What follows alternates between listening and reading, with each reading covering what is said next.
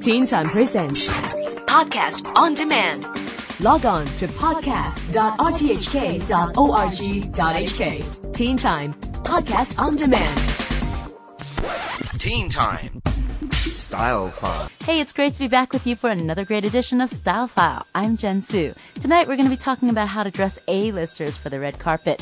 Believe me, it's a no easy feat, and the effort that goes into dressing Hollywood celebrities can really be daunting. While you and I would take about 20 minutes to get ready and put anything on, well, Hollywood A-listers have a team of makeup artists and image consultants. They spend millions and millions of dollars to make sure their clients look fabulous and always go on best dressed lists. Now, the recent People's Choice Awards had all the Hollywood ladies in a frenzy. The fashions on the sapphire carpet offered much on top and bottom, but then there's so many more fashion events and award ceremonies on the way.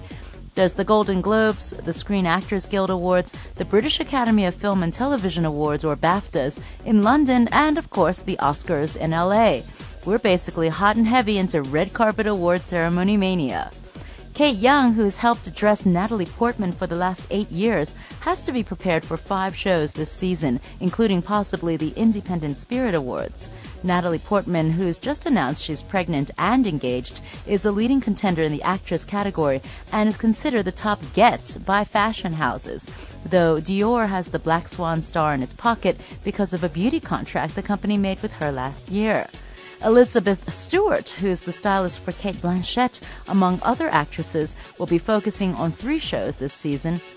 She's working with Jennifer Lawrence, a Globe nominee for Winter's Bone, who at 20 years old has not quite experienced the whole award season frenzy. Now, Miss Stewart has contacted three or four houses to make custom dresses for Jennifer Lawrence, and most likely she'll go with a young designer. And in contrast to the popular idea that Hollywood stylists have roomfuls of clothes from which to choose, many times the perfect dresses get snatched up by the A-listers and the others get left with the scraps. And a lot of times the A-listers even they choose the dress and then when it comes down to it either they've gained weight, they don't feel right in the dress, something happens and they end up having to uh, get a dress FedEx to them at the last minute. So there's a whole lot going on. For the Oscars in 2008, Cate Blanchett told her stylist that she wanted to wear Dries, and surely enough, she wore a pansy blue Dries van Noten dress with embroidery perfect for her then pregnancy. While Vogue loved the dress, the American press largely panned it. In the end, Natalie Portman wore a deep blue Jason Wu shift with frills for the People's Choice Awards, and she's a lot more into comfort with her pregnancy than fashion. It was actually Natalie's deep shade of lipstick that garnered the most attention in the end.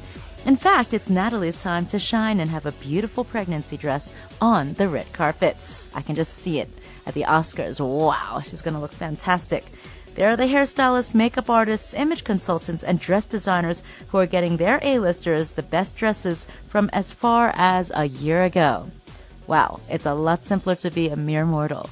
And there you go. So, what kind of A list red carpet dress do you want to see your favorite celebrities in? Well, let us know by emailing us at teentime at rthk.org.hk. For Teen Time, I'm Jen Su. Teen Time Presents Podcast on demand. Log on to podcast.rthk.org.hk. Teen Time Podcast on Demand.